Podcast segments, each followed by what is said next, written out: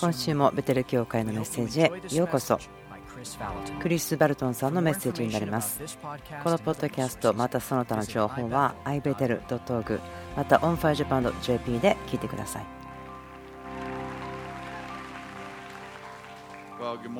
おはようございます。もう話したと思うんですけどもイスラエルから帰ってきたばっかりです。金曜日の午後ぐらいと思いますけども皆さん、イスラエルに以前行ったことある人、どれぐらいいますか？また行ったことない方、いますか？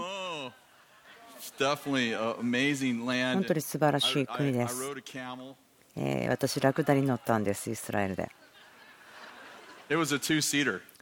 ツーシーターでしたけども、まあ、かっこよかったですね。私の妻はすごく怒ったんです。なぜならば私たちは家に馬が2頭いるんですけど、私は馬を乗ることを拒否しているんです。私はですねその写真を変えたら、すごく妻がちょっと嫌だなと思っているようなコメントをつけられてしまいましたけども。とても楽しい時でした。また素晴らしい時間でした。ビルさんも今4つぐらいの国に、まあ、いっぺんに行ってるわけではないけれども、1箇所ずつですけどね、行ってると思います。どうぞ手を取ってください、祈りましょう。聖霊様。まだですねバックが回ってるかもしれませんけども女性はですねマルチタスクですけども男性はただ見てるってことがありますねマルチタスクはこう神様の女性のサイドと言いましょうか平和を解き放ちます、この人々の上に。私たちの家族、これを見たり聞いたりしている人々にも平和を解き放ちます。主を感謝する心、あなたが予言してくださっていることありがとうございます。その希望と平和、信仰、そして喜び感謝します。あなたが欲しいと思っているものの中語られることありがとうございます。イエス様の皆で、私自分のためにそれを受け取りますと言ってください。今日ですね、やりたいこと2つあります。1つは2016年に対しての予言的な言葉があります。まずそれを読みたいんですけども。その後に私が持っている教えをしたいと思うんですね。で、この2つはですね、イエス様があるということ以外はあまりつながりはありません。まあ、えつながりがあることでは特にありません。まず最初にその予言の言葉を読みたいと思います。最初のところはアメリカのところですね。アメリカの状況について、第一サムエルですね。その当時のイスラエル人のようでした。そのような状況を表しています。えすごく人々は圧迫されていた。そして悲しくなっていたりとか、暗闇に隠れていたりとか。人々は隠れていなかったんですね。何かしようと思っていたんですけれども、すごく恐れていたとあります。サウル王の息子ヨナタンですけども人々のそのような態度にもう疲れ果ててそしてその武器を持っている人たちと一緒に進んでいくんですけどもその人はこういうんですね。あなたの心にあることを全部しなさいというふうに言うんです。武器を持っている人はですねヨナタンにあなたの心にあることを全部しなさいというふうに言っているんですユナタンはその声を聞いて、ああ、そうなのかなと思うかもしれません。心の中に全部あることというふうに言ってますけども、結果的に敵を全滅させるというところです。そのアメリカにとって今そのことがすごく重要だと思います。1つ目、アメリカはですね急にこう混乱してお互いを攻撃しているような感じがしますね。そのアメリカの第二政党の話をしているわけではありません。イスラエルの軍というのは軍隊の確信を得てそしてユナタンとともに戦うことができる。ホラ穴に隠れていたヘブル人たちも出てきてユナタンと共に働くことができる。自分を守っていたから裏切ってしまったんですけども悔い改めてユナタンの軍に戻りました。主がユナタンの霊というのはアメリカで戦っているように思います。この覚醒ですけれども人々がアメリカの中で経験していることと思います。心をかきたてそして深くその国の心に刺さっていると思います。その性別とか社会的なクラスまた背景には関係なく。人々の思いの中にその欺きが働いていますけども大きな地震があった時に何かその隠れているものが見えるように何か動かされることがある。新しい時代が始まるところと思います。義を行う者に対する勇気。その心に示されたことをするためにそしてその脅かしの霊に対して対抗するために、ブレイブハートという映画がありますけども、ウィリアム・モレスという人ですね、人数が少なかったんですけども、でも家族とかグループのために戦いなさいと言ってですね、その軍隊をかきたてますけども、聖霊様がそんなことをやってると思います。もう一度アメリカが自由とその勇敢な人たちの家となるということ。ヨナタンという意味はですね、神様の賜物という意味ですね。神様が豊かさと勇気をくださる時ですね。繁栄というのは正しいものが勇気を持って行ったことの結果です。この言葉を聞きました。で、上流する年。願っていることがイエスとなることを期待してください。ないものをあるもののように言ってください。約束のために準備してください。約束のために準備してください。物事が変わった感じがしました。その国が全体的にこう急に変わるような感じがしました。霊的に覚醒すること。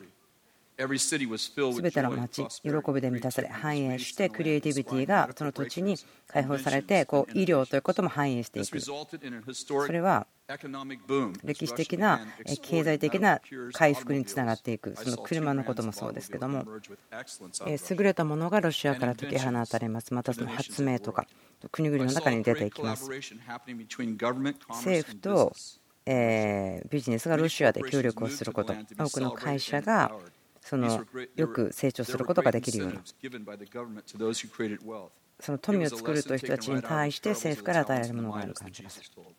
イエス様が教えてくれたその良い管理をすることということ。ジーザスムーブメントのように大学でまた何か新しいムーブメントが生まれます。最後に見たことはイスラエルとロシアですけども、ロシアがイスラエルにとってまたビッグブラザーになるのを感じました。守りをする、そして経済的に、またそのテクニカルな意味でも共に働くことができる。その3つの三つ寄りの糸になることができる。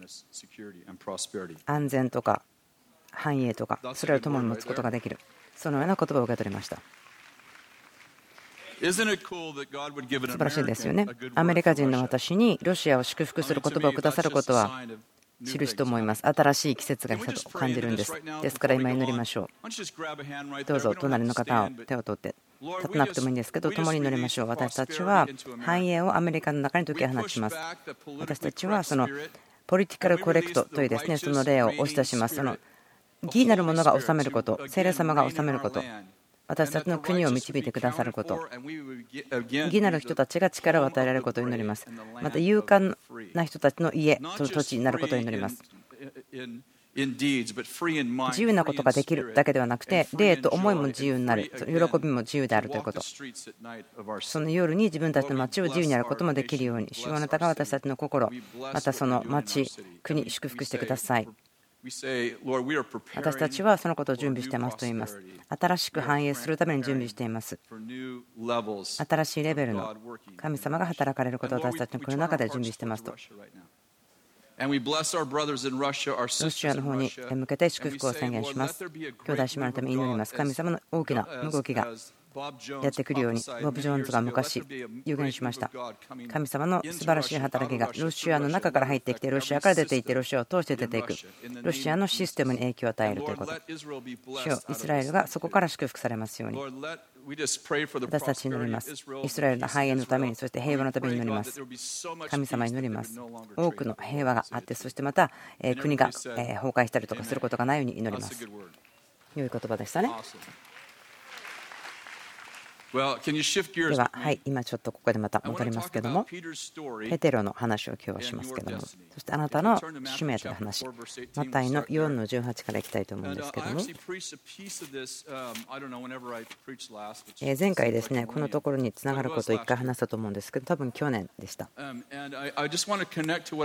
私が前に語ったことですね、前回語ったことをつなげていきたいんです。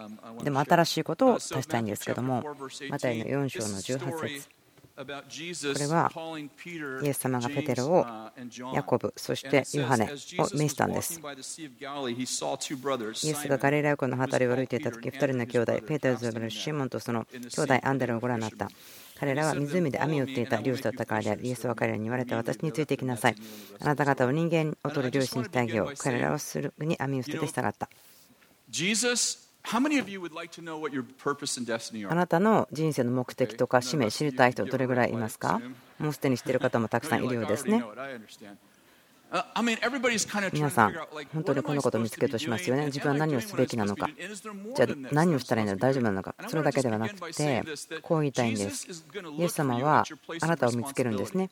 あなたの責任を与えるためにその漁師を取って魚を取る人にする。ということはあなたが普通のことをしていることを普通ではない方法でする。それは普通ではないことを普通ではない方法ですることの場所になります。普通にやっているだけだならば普通でないことをする場所にはいないことになります。私は歴史を作るものでありたいんです。歴史を作る前にまず自分の物語にヒストリーに歴史に対して何かをしなければならない。神様が私の言ったものにまず責任を持つことが必要。主がその世界を変える人を待ってますけれども買い物に行くようにマクドナルドに行くようにウォールマートに行くようにあなたが今いるその責任を取っている場所に神様は行ってあなたを探します。ある人はですね主を待ち望む。そういうかもしれません。それはそうですよね。主を待ち望んでいるんです。じゃなくて、主はもうすでにあなたが働いているところとか、あなたが責任を持ってやっているところで一人待っています。それが何であったとしても、神様があなたに与えていることをやっていることの中で待っています。イエス様があなたの良い働きを見て、その人々があなたの良い働きを見て、あなたの父なる神、天にいる神様に栄光を与えるように。これは、その普通のことを普通ではない方法、超普通な方法でやることができる。そしてそのことによって、私が神様から次に準備されていることをすることができるようになるということ。最近私考えていることがあります。神様は私が神様を知る前から働いていたということ、私の人生に対して。私たちが魚を取っている時にペテロとヨハネヤコブ彼らは漁師でした。主はそこに行って魚を取っているところを見るんです。魚を取ること。というのは人を取る漁師になるどういうことかということをあなたに教えるということです。例えばモーセはその時のリーダーとして神様を必要としていました。ですからモーセが神様を知る前から神様は先に彼のことを知っていて取り分けて王宮に運びました。あなたは国のリーダーになれば例えば王様によってメンターされてるでしょう。でもここでモーセはまだ神様のこと知りませんよ神様はあなたの BC イヤーというのをですね、あがなうだけではなくて、そこですでにあなたを訓練したということです。その時には自分で好きなことを勝手にやってるかもしれないけども、でも証を受け取るなら分かりませんか？その失敗したとか思うことやったとしても、でも神様それを良いことのために使うことができる。そしてそのような難しい状況の中でも神様はその人たちの弱さのために働いていたということ。私、覚えてますけども、ビル・ジョンソンさんにですね、私24歳ぐらいの時に会いました。で、彼が話したことで覚えているのは、マタイの6章から話しました。マタイ6章ですけども、まず神様の御国をまず求める。そして神の国その義を求める。そうすれば全て与えられるというんですけども、ビルさんの話し方ですね。私、このビルさんがいた時にですね、なんかですね、イエス様が言ってるみたいだなと思うのがとても好きなんです。ビルさんがそのどうやってそう話せるのか分かんないんですけど、とにかく自分は彼の話し方がすごく好きです。ビルこう言いました。ある人たちはリストがあるでしょう。まず神の御国を求める。そしてその義、そのことをまず求めなさい。まず最初に御国を求める。そしたら私は御国をする。私の家族のこと、ミニストリー、私の仕事。でもこういうんですね。でも神様はそういうリストが持っていない。最初に神様は神の国、義求める。でもその後はリストありませんよということ。御国があるところにそれをしなさいということ。私は思ったんです。私それしませんよ。でもですね、ビルは私の家族を御国に、その私のビジネスも神の御国に引っ張っていったんです。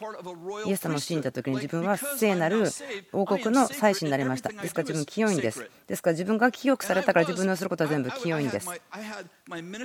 自分のミニストリーありました。神様と一緒にやりました。そして神様のためにやったビジネスがありました。でも5分後に私のビジネスというのが神様と共にすることにもなりました。ですから、国というのは私のビジネスでさえもその王国の中にあるものなんです。すべての教会は王国の中にいますけども、でも、教会の中に王国があるわけではないんです。自分のすること王国の中です。王様のために働いているのではなくて王様と共に働いているんです。そのことに気がつきました。御国というのは教会でもあるし教会の外にもあるし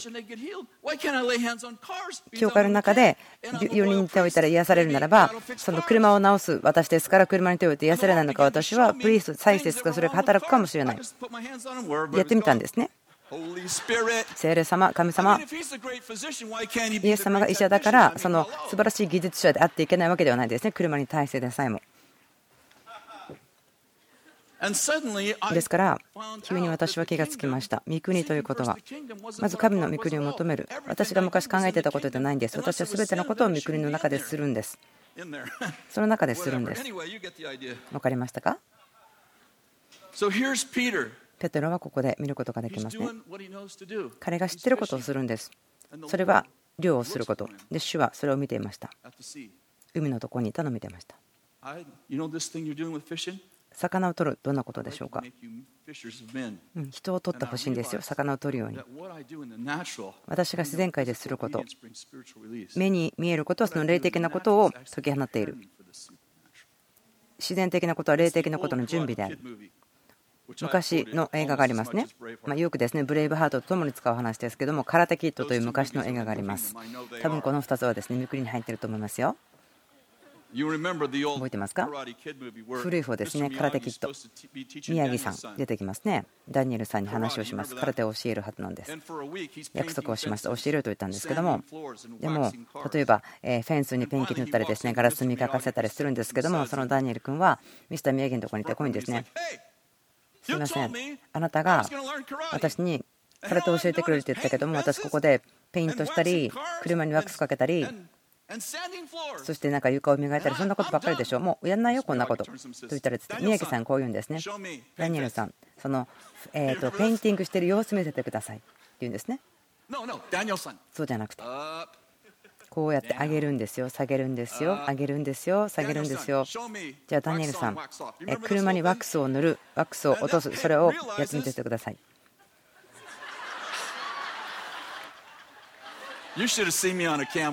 私がですね、ラクダに乗ってるの見てほしかったですね。皆さん多分びっくりすると思います。ダニエルはそこで空手を学んでたんですけども、彼は車のワックスがけをしてるだけだと思ってました。ペンキ塗ってるだけだと思いました。提案しましょう。神様にミニストリーのことを学びたいと思った時に、もうあなたが今いるところでミニストリー学ぶことできますよね。知らないんですか？気が付いてないだけですよね？ということです。ヨハネの1章、ヨハネの1、35のとこですね。このとこすごく好きなんですけど、35節。その翌日、またヨハネは2人の弟子と共に立っていた。が、イエスが歩いていかれるのを見て、見よ、神の子羊と言った。2人の弟子は彼がそういうのを聞いて、イエスについていった。イエスは振り向いて彼らがついてくるのを見て言われた。あなた方は何を求めているんですか？ここで何が起こっているか私たち分かりませんけども、まとにかくヨハネは弟子たちがいたということですね。バプテスマのヨハネです。この2人の弟子はペテロとヨハネのことです。彼らは最初はイエス様に会って弟子になる前に最初にまずバプテスマのヨハネの弟子たちでした。で、神の子羊と言って、ペテロはですね、バプテスマのヨハネの弟子じゃなくて、今度イエス様についていったんです。とても深いと思うんです、自分にとっては。マタイの11章、17節イエス様言うんですね。ヨハネはその葬式の歌を歌わなかったけど、あなたは悲しまなかった。私はフルートを吹いてるけど、あなたは踊らなかったというんですね。その葬式の歌、そしてまた、え結婚式場のフルート、笛を吹くこと。言ってますよね。一つのことが終わり、新しいことが来る。主に新しい歌を歌えとありますね、詩篇のところには。提案します。イザヤ書というのは、新しい歌を歌うだけではなく、提案しているだけではないと思うんです。彼は、新しいシーズンには新しい歌とか新しい考え方が必要であるということを言っていると思うんです。私はここからこう思いますね。質問しましょう。あなたはこのことができますか？ペテルのようにリーダーを変えたり、また彼がいる季節が分かってその歌を変えることできますか？ここにチャレンジがあります。クリスティン・ケーンさんということですね、ここに来た方いらっしゃると思うんですけども、彼女楽しいですね。で彼女が言ったこと、驚くんですけど、一つのこと、私にポンと入ってきたんです。神様は次のことをするんじゃなくて、新しいことをしています。あこれが自分の探していたパズルのピースの最後の一個だと思ったんです。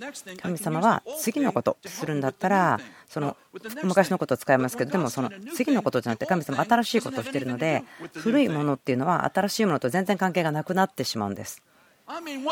ですから私たちが砂漠にいる時には契約の地で使えることであったとしてもでも次のことではなくて新しいことをしてますから使うことができないこともいっぱいあります。質問が出てきます。あなたは歌を変えることができますか？違う歌にいけますか？あなたは季節変えることできますか？新しいシーズンが始まっているのに合わせることができますか？適切になりますか？悲しむ時には悲しむ。お祝いする時にはお祝いする。変えることできますか？その慣れてることを手放すことができますか？そして今前は葬式だったかもしれないけど今結婚式の歌を歌うことができますか？Because 第2コリント5章の17節。すべて人がキリストのうちにあるならばその人はすべて新しくされた。古いものはすべて過ぎ去ったとありますからあなたの古い罪は過ぎ去ったと言ったんですね。だからあなたの全部の古いものは過ぎ去ったよとあります。神様はあなたを何かそのバージョンアップしたんではなくて全くあなたを新しくしました。その古い人をですねカウンセリングするんじゃなくて古い人は殺したんですよ神様。ですからもう古い人生はですね今の新しい人生には全然使えないんですです。お金持ちになりたいですか？お金を与えなさい。考えてみてください。右の頬を殴るならば左出しなさい。イエス様がそう言っていますよね。あなたは誰かに古いあなたはですね右殴られたら左殴り返しますよね。敵を愛しなさい。また言っています。それはイエス様抜きにはドアマットのようなものですね新しいということ。キリストのうちにあるならば、その人は新しい人とされたということです。新しい人なんですね。今まで存在していなかった、想像していなかった人ということです。新しい人生に古い人生が使えないのなんだか分かりますか？あなたのような人種は昔はいなかったということです、要するに。ペテロは言ってますよね、その居留者であって、私たちは違法人であると言っています。その違法人であって、その居留者、ここに住んでるだけだよと言いましたけども、そのストレンジャーという言葉ですね、そしてエイリアンという言葉、なかなか分からなかったみたいです。自分は読んだんですね、その居留者であって違法人だという話をしました。でも通訳者の方は、モンスターと言ったんですね、怪物と言ったんです。いや、あの聖書箇所はその自分たちがモンスターと書いてありますか？と聞いたんです。いや、言葉がわからないんですと通訳者の方は言いました。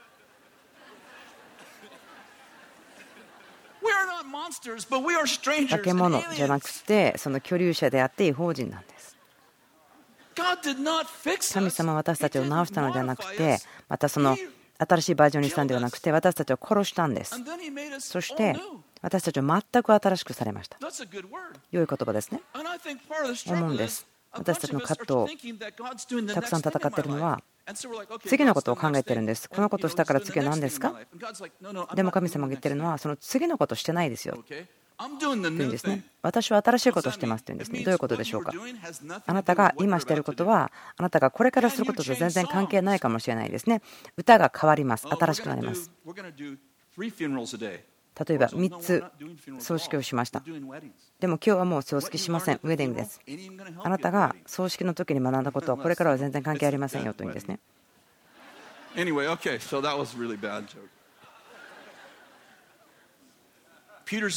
テロの人生、マタイの16。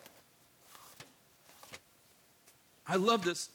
Now, when Jesus came to the district of Caesarea Philippi, ピリポ・カイザレア地方にイエス様と弟子たちは行きました。こう聞くんです。この先に行く前にちょっと言いたいんですけど、このピリポ・カイザレア地方に自分行ったんですね。イエス様がその地獄の門とか、その門の話したとこですけども、すごい覚醒されました。そこに行って、見たら分かると思うんですけども、なんか変な感じがするんです。そのパンピエンという神々にですね。何かその生贄を捧げていたところのようです。ですから、イエス様がここで話している時には、この山を背にして、何かその洞窟のようなところがあって、多分30ヤードぐらいですね、19メートルぐらいだと思うんですけども、25フィート、また35フィートぐらいですけども、そしてそれはま想像するにとても高い山の上にあるですね、え崖、洞窟でした。でもそのパンという神ですけど、偶像ですけども、その神々を礼拝する者たちにその遺言を捧げようと言っていたんです。ですから崖の上からその地獄の門というところにその子供を投げ落としたそうです。その投げ落とした子供の血がその道端で流れていればその偶像の神は満足している。もしそうでなければもっと捧げなければならないと言ってたんです。でイエス様がその場所に立っていて本当にもう血が流されていたその異教の神々のために血が流されていたところでペテロに地獄の門の話をしたんです。ハデスの門もそれには打ち勝てませんと書いてあります。どんな悪霊的なことが起こったとしても、この悪い状況です。アメリカとか見てください。こんな悪い状況がありますよという人もできるでしょう。世界中も悪いでしょう。でも神様はそこに立って、でも、ハデスの門も私たちには打ち勝てないよと言ってるんです。この物語すごく好きなんですけども、このフィリポ・カイズレ地方に来てです、ね、弟子たちに聞くんですね。この人の子は誰ですか？ある人はバプテスマ・ヨハネだという人もあり、エレミアという人も今、また他の人たちはエレミアとか預言者の人だとも言っています。イエスは彼らに言われた。あなた方は私を誰だと言いますか、うん、私はあなた方にとって誰ですか？というのが正確なんですね。ある人はヨハネとかエレミアとか言うかもしれませんよと言いました。でも、イエス様言ったんですね。私はあなた方にとって誰ですか？シモン・ペテロが答えて言った。あなたは生ける神の御子キリストです。するとイエスは彼に答えて言われた。バリオナイシモン、あなたは幸いです。このことをあなたに明らかに示したのは人間ではなく、天にいます私の父です。で、私もあなたに言います。あなたはペテロです。私はこの岩の上に私の教会を建てます。ヘデスのもそれには打ち勝てません。私はあなたに天の御国の鍵をあげます。何でもあなたが地上でつなぐならそれは天においてもつながれており、あなたが地上で解くならそれは天においても解かれています。分かりますか？イエス様はただのキリストではないんです。私あなたにとって誰ですか？と言ったときに、世の光とか偉大なラビですとか、真理を磨いた初めで終わりとか、全て言うことができますよね。いろんなこと言うことができますけども、ペテロがここで、私、ペテロ好きですね。彼はあんまり考えなくて喋っちゃうんで、僕、すごく好きなんです。私みたいでしょ？私そうなんです。私喋りますけども、自分が喋ってから、あれ自分このことを信じてるかなと思うんですね。喋る前にですね、プロセスできません、私は。イエス様はこういうんですね。私はあなたにとって誰ですか？シモン・ペテロですね。あなたは生ける神の御子、キリストですと言いました。キリストという意味は油注がれたものということですね。力によって油を注がれたものという意味です。そしてバリューナシモン、あなたはね、幸いです。サイモンというで、シモンという意味ですね。それは、風がもう一度吹いてくるという意味ですね。で、サイモンというのは、風が吹いてくる。サイモンという意味は、風によって動く人という意味なんです。シモンという意味ですけども。だからもうあなたの名前はその風によって動くものではなくてペトラ、ペトラス、岩ですよということ。ピーターという名前はイエス様の時代にはよく知られていませんでした。コンクリートという意味です。人の名前ではなくて、物の名前だったんです。でもあなたはもう、その風によって動かされる癒しではなくて、あなたはもうコンクリートですよとペテロに言ったんです。安定するものになりますと。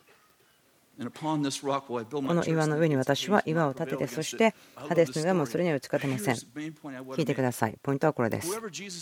イエスがあなたにとってどんなものかというのによって、彼はあなたにそう現れます。イエス様を説明するならば、あなたはあなたが何をするべきかということも言うんです。それは、まず、人間として存在する方が人間として物事をすることよりも必要なことですから、イエス様があなたにとって誰かというのを話すならば、それはイエス様があなたにあなたが何をするべきこうあるべきだよというのを教えてるんですね。ペテロがイエス様にあなたはその力で油注がれている方ですよと言ったらイエス様ペテロにあなたは岩だよ。地獄のままあなたには打ち勝てないよと言うんですね。自分は何をしたらいいんですかと思ったらイエス様があなたにとってどんな方と考えてみてください。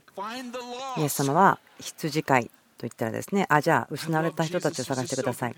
イエス様が暴れに満ちているから大好きです。イエス様が病人を癒す方だから大好きです。でもどうしたらいいんですか？じゃあ病人を癒してください、あなたも。私、イエス様を愛してます。なんだろう、彼素晴らしいし、素晴らしい先生だから、人々をですね、じゃあ、あの励ましてますよね。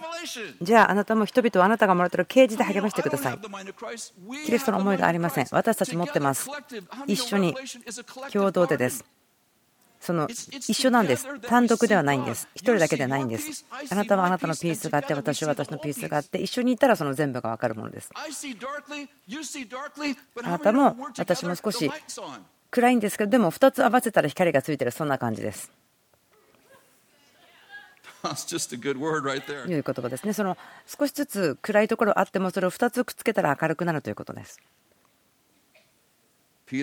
ペテロはあなたは打ち勝つものです。勝利者です。あなたは安定しているものです。あなたは何か風によって動いてしまう不安定な人ではありません。周りの人々を気にして喋らない人ではありませんとイエス様はペテロに言ってるんですね。しっかりとつながっている人、天気によらず動くことがない人、あなたと私があれば、その地獄のまま打ち勝つことできませんよと言ってるんです。ルカの22。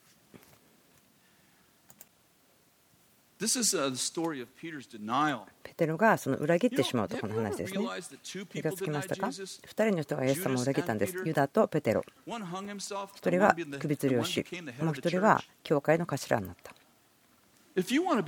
もしあなたが偉大になりたければ、その成功的に失敗することを学んでください。つまずきの石、そして飛び石というのは一緒です。どうやって使うのかということです。同じことです。それであなたはどうしますか？ということをあなたが決めるんです。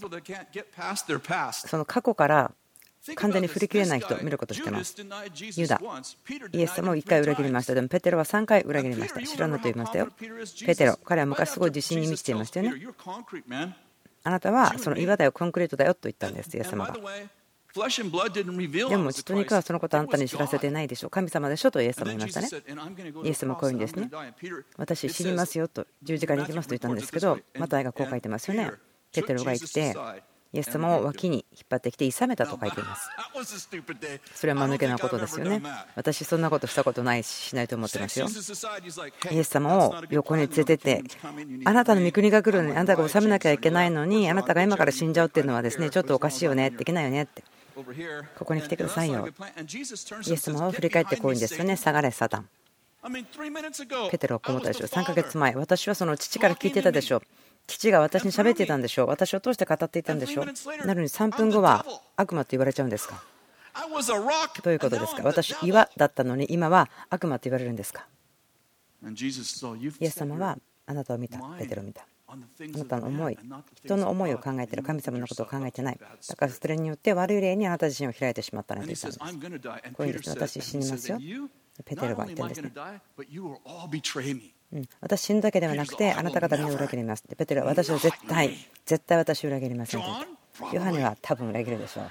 トーマスも、トーマスも裏切るかもしれないけど、多分でも私は絶対裏切りませんよ。私はあなたの一番大事な弟子でしょ。イエスも言います。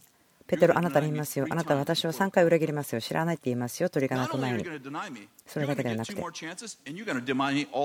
あなたは1回裏切るだけではなくて、あと2回あるけど、チャンスどっちも失敗しちゃうよと言っても、ペテロは私じゃないって言うんですね。私そんなことしませんと言うんです。で結果、ペテロは3回裏切りますね。あなたはその鶏が鳴く前に3回私を知らないと言うと言うんです。マリア彼女は墓に行きます。マルコの16ですけども、ストーリーしてますよね。私、墓の中に行ったんですけども、イエス様がそこに置かれたところですね。もうイエス様が蘇ったということをですね見たんですね、結局ね。同じようです。墓に行ったけど、イエス様いなかった。そこにイエス様がいたらですね全く馬鹿げていることですけども、彼女がイエス様の墓にいたんですけども、本人はいなくて、天使がいたんですね。天使はこう言いました。マルコスがこう言っています。あなたたちは弟子たちに言いなさい。ペテロに言いなさい。私は生きていると。お弟子たちとペテロに言いなさい。私は生きていると。なぜペテロと言ってと言ったのか。この時はペテロはペテロはイエスを裏切りましたけどもでもですねユダもイエスを裏切ったと考えましたね。弟子たちはペテロのことをユダと同じぐらい悪いと思ってたんです。ですから主がマリアに行った時にペテロにも言ってねというふうにですね付け足すというかわざと言わなければならなかったんです。なぜならば弟子たちはペテロもユダと同じように思っていた。その後悔するというのはですね人を殺してしまう本当に破壊するものです。イザヤの61こう言ってますね。神である主の霊が私の上にある。主は私に油を注ぎ、貧しい者に良い知らせを伝え、心の傷ついた者を癒すために私を使わされた。囚われ人には解放を、囚人には釈放を告げ、主の恵みの年と我々の神の復讐の日を告げ、すべての悲しむ者を慰め、シオンの悲しむ者たちに、灰の代わりに頭の頭を、悲しみの代わりに喜びの油を、憂いの心の代わりに賛美の街灯をつけさせるためである。そのなんか灰があったら飾りを作りましたよ。悲しみがあったら憂いの心があったら賛美を与えますよ。次にはこう書いてありますね。彼らは昔の廃墟を立て直し、酒の荒れ音を復興し、廃墟の町々、世の荒れ音を一新する。この人たち誰でしょうかね？失敗した人たちですよね。灰を持っていた。でも灰を持っていた人が花束をもらったんです。落ち込んでいた人、失敗したと思ってた人たち、悲しくなった人たちは賛美の該当をいただいたんです。クリスさん、ありがとう。皆さんのこと分からないですけど、自分の過去をですねもう捨てること、忘れることを学ばなきゃいけないですよね。自分の過去から通り過ぎることです。多分ジョイス・マイヤーさんだと思ったんですけど、このこと言ってましたね。御国の人生というのはその運転をするのものですよ、モンキーバーというんですけども、片一方の点をですね離して次のところに進むものですね、これは。掴んだままでは進むことができません。あなたの失敗を忘れなければ、手を離さなければ前に進むことできません。あなたの過去からも手を離さないと、それを通り過ぎることはできません。これとても重要なことですよ。あでもあなたは僕は何したか分からないでしょっていうかもしれないけどでもイエス様を参加を裏切ったわけではないですよねイエス様がまだ生きてる時にあなたは参加を裏切ったってわけではないですね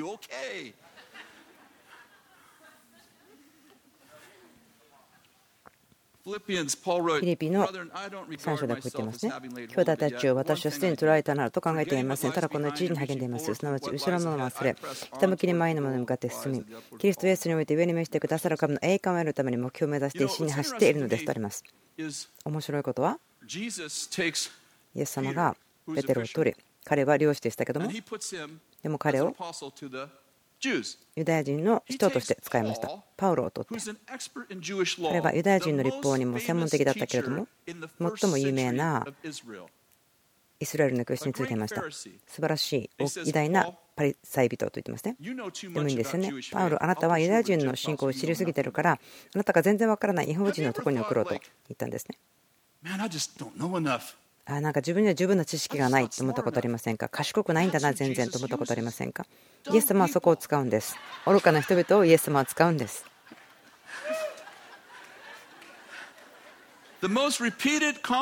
よくですね言われることですけどもあなたは 達成しすぎてるよね。できないはずだけどとってもできてるよね。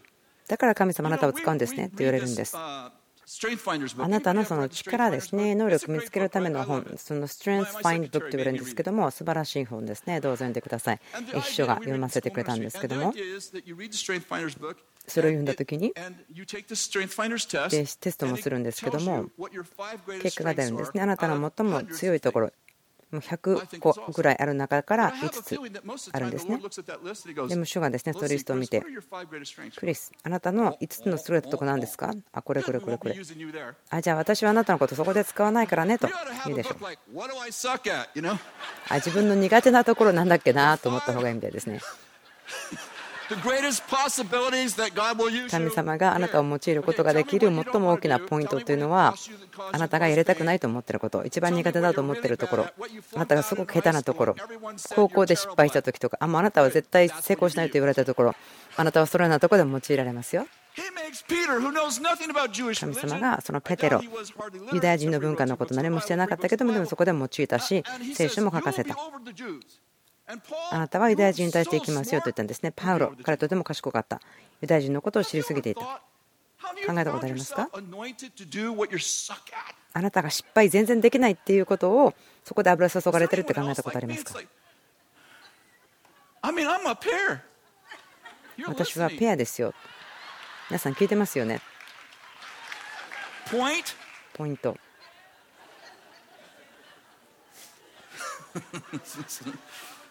第2コリント12の10ですから私は弱さも歓迎します。何か大変なこともあったようですけども迫害とか難しいこととかキリストのために。でも私が弱い時に私は強いんです。こういうんですね。私はそのことを自慢もしますよ自分のできないことも自慢します。神様私を用いるから。ペテロが最初に語った時のことを覚えてます。か人の働き2章ですけどもうん、ペテロはこんなに賢くないはず。無学なはずっていうことをこれ神様がやってるに違いないと人々は思ったんですね。どう思いますか？私は世界を変えるのをやってみたいですけどでも頭がちょっと良くないんですよ。でもあなたはそこで選ばれてます。あなたが賢くない。でも素晴らしいことをしたらあなたの友達はこれ神様だって分かるでしょ。別に私はですね神様はあなたのその良いところ長所力それを用いないとか言ってないんですねそのことはちゃんと聞いてください。この話4回ぐらいしてますけども、何回もしてますけども、2年前ぐらいですね、私の友が大学を持っていました。で私の本をですね、え使ったんですね、そのミニストリーのために。友達がこう言いました。もしあなたが神学の話を書くならば、PhD あげますよ、その学位を取るために論文書いたら私、学位あげますよと言ったんですね。その博士としてそのドクター学位をあげますよと言ったんです。自分全然そんなこと分からないから、ああ、いいですねと思ったんですね。女性を力づけるための本を書いたからというふうにしたんです。そのですね、もともとの本を原稿を使ってちょっと書き方を変えたら論文になります。と。やり方をですね、Google で検索したんですけども、何かその論文というのは考え方を書かなければならない。論文の書いたんですけども、やるべきことをやって、そしたらカウンセラーの方が私を助けてくれて、そして卒業しました。卒業のセレモニーもしました。楽しかったですよ。で、電話したらお母さん泣いちゃったんですね。すごく嬉しかったですね、彼女が喜んでくれたのが。私の秘書がこう言いました。助けてくださいますか？新しくリフォーマットしなければならないんですと。2ヶ月って言ったけど4ヶ月がかかりました。フォーマットを変えました。必要だった情報を与えました。夜寝たんですけども。神様が言いました。あなたがその学位をもらうって聞いたよ。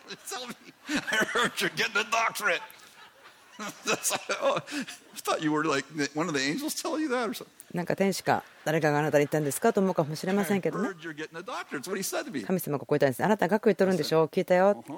はい、あは？って言ったんですけど、でもそのこと私求めてなかったよね、聞いてなかったねって言ったんです。その学位をもらってもいいですか？って神様に聞きました。でも神様がノーと言ったんです。なんでですか？あなたがその学位をもらったらあなたがこれをやってるのかと思っちゃう。でもあなたできないんですよね。神様が言ったこと。私こう終わったんです、会話を。あなたの使命というのは、あなたが弱い人も神様が用いるということを表すことですよということ。学位をもらってしまったら、人々はあなたを強いと知ってしまう。あなたがそういう人ではないよというのを人々は知らなければなりません。で、私、お母さんに電話したんです。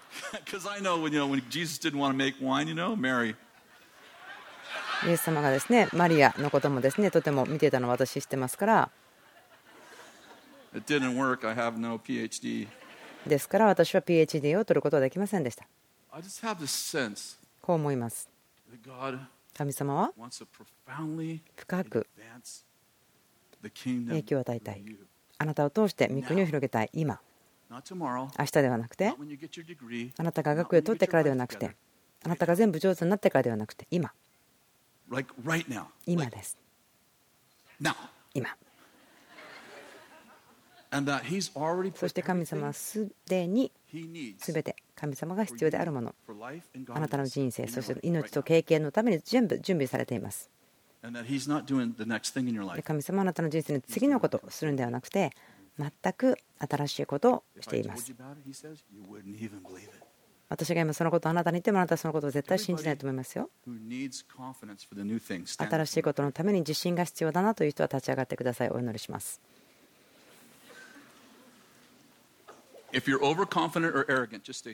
なんか自信がありすぎてるとかですね、もう高慢があるなって分かってる人はあの座ってていいんですよ。心に手を置いてください。主よ自信を解き放ちます。ヨシュアのような自信。恐れてはならない、がっかりしてはならない。私の御言葉を考えなさい。私の御言葉を語りなさい。考えなさい。私の御言葉をすればあなたは繁栄します。ですから祈ります。何千人ものこのメッセージの中から成功した人が出ること。あなたが大事、中心ということ。私たちを自分に持っているということ、今、新しい日、新しい季節、新しい油注ぎ、新しい歌の日、そして私たちが新しいことをすることができる日、主の歌をあなたの上中に解き放ちます。あなたのデスタニーのための時、必要な名前、コンクリートの名前、あなたの人生を前進するために、御国の中にあって、イエス様の皆によってお祈りします。皆さんで私はそれを受け取ります。今週もベテル教会のメッセージ聞いてくださってありがとうございます。podcast.ibet.org そして onfirejapan.jp で聞いていただけます。